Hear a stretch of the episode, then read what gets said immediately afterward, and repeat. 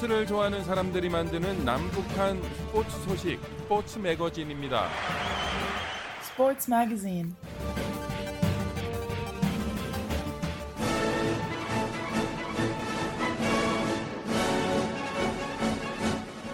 북한에 계신 자유아시아 방송 청취자 여러분 안녕하십니까? 여기는 미국의 수도 워싱턴입니다. 지금부터 그 어떤 방송에서도 들을 수 없었던 북한 청취자들만을 위한 최신 스포츠 소식을 전해드립니다. 스포츠를 사랑하는 저는 김진국입니다. 한국에 정착한 북한 출신 청소년들 최초의 야구단이었던 어울림 야구단이 새롭게 이름을 바꾸고 활동 영역을 넓히겠다고 밝혔습니다. 어울림 야구단 소속 선수였던 청년이 단장을 맡고 있다고 하는데요. 박성수 단장을 연결합니다. 안녕하십니까? 안녕하십니까. 새 한반도 야구협회 야구단 단장입니다. 기존 어울림 야구단에서 어, 챌린저스라는 이름으로 바꿨는데요. 새 한반도 야구협회는 새롭게 통일부 소속의 사단법인을 만들어 기존의 어울림 야구단에서 챌린저스 야구단으로 발전하였습니다. 챌린저스는 탈북 청소년들의 순수한 어울림만을 위한 야구 동아리가 아닌 한반도의 최초의 탈북 청소년 야구단이라는 더 큰 도전을 하기 위해 새롭게 탄생하였습니다.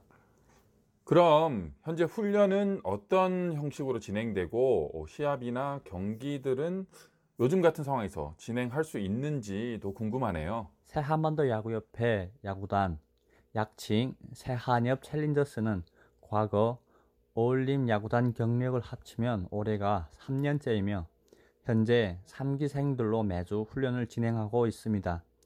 올해만 2회에 거쳐 한양대학교 디덕스 팀과 이화여대 이화 플레이걸스 팀과 각각 친선 경기를 하였습니다.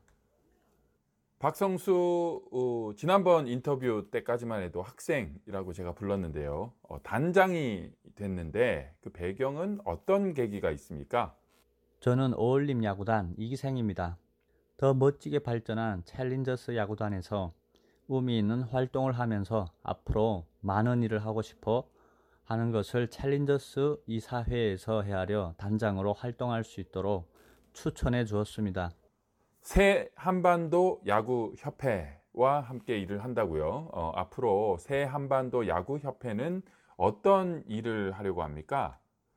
새 한반도 야구 협회는 북한에 없는 야구를 통해 해외 교류를 시도하고 더 많은 경기들에 승리하면서 한반도 새 역사를 창조하려고 합니다.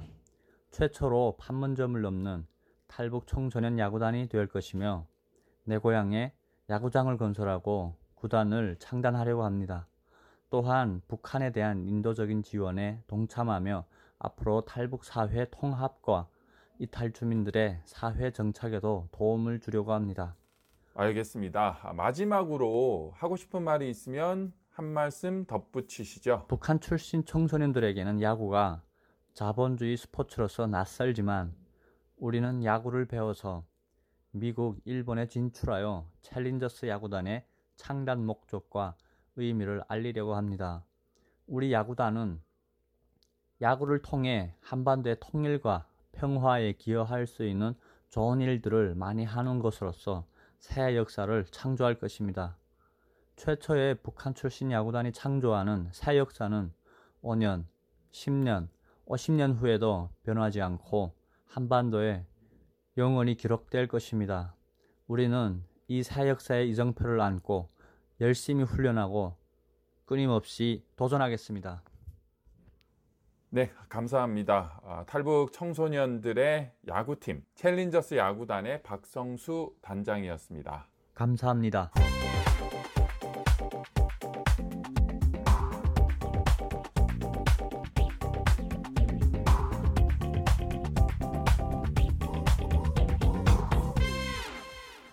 6월 13일 고양 종합 운동장에서 열렸던 대한민국과 레바논의 경기를 끝으로 2022 FIFA 월드컵 카타르 아시아 2차 예선의 H조 일정은 모두 끝났습니다. 원래는 한 경기의 일정이 더 남아 있었지만 같은 H조에 있었던 북한이 기권했기 때문에 다른 조에 비해서 일정이 일찍 끝났습니다.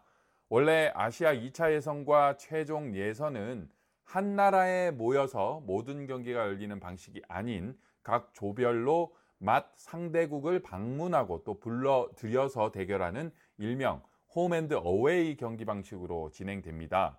그렇지만 코로나19 팬데믹 상황으로 인해서 서로의 국가 방문이 어려워진 상황이 되자 예선 진행이 중단됐고 2차 예선 일정 중간에 남은 경기들을 진행할 국가를 모집했습니다.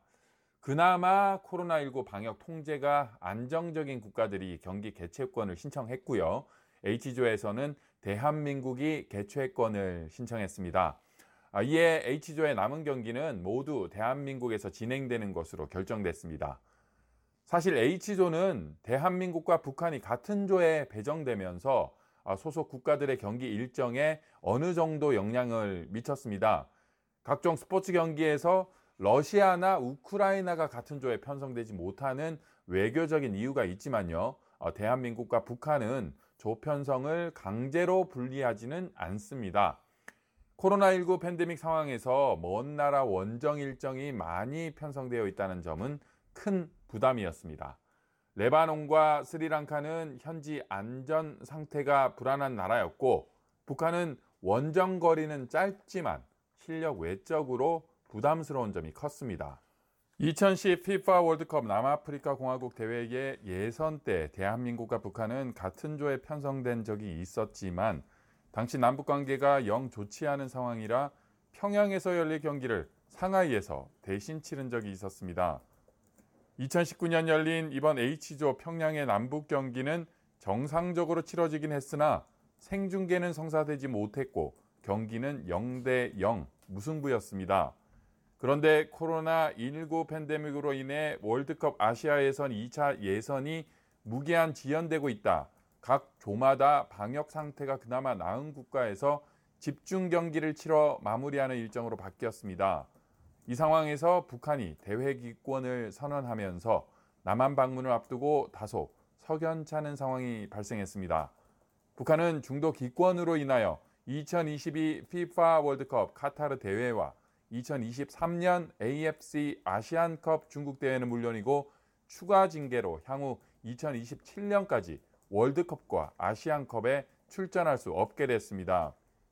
FIFA 월드컵과 AFC 아시안컵 대회 사이 기간이 짧아 월드컵 1차, 2차 예선은 아시안컵 예선을 겸하여 치르고 월드컵 최종 예선에 진출하는 12팀은 아시안컵 본선에 우선 직행하게 됩니다. 북한의 기권으로 인해 가장 큰 피해를 본 팀은 투르크메니스탄이었습니다.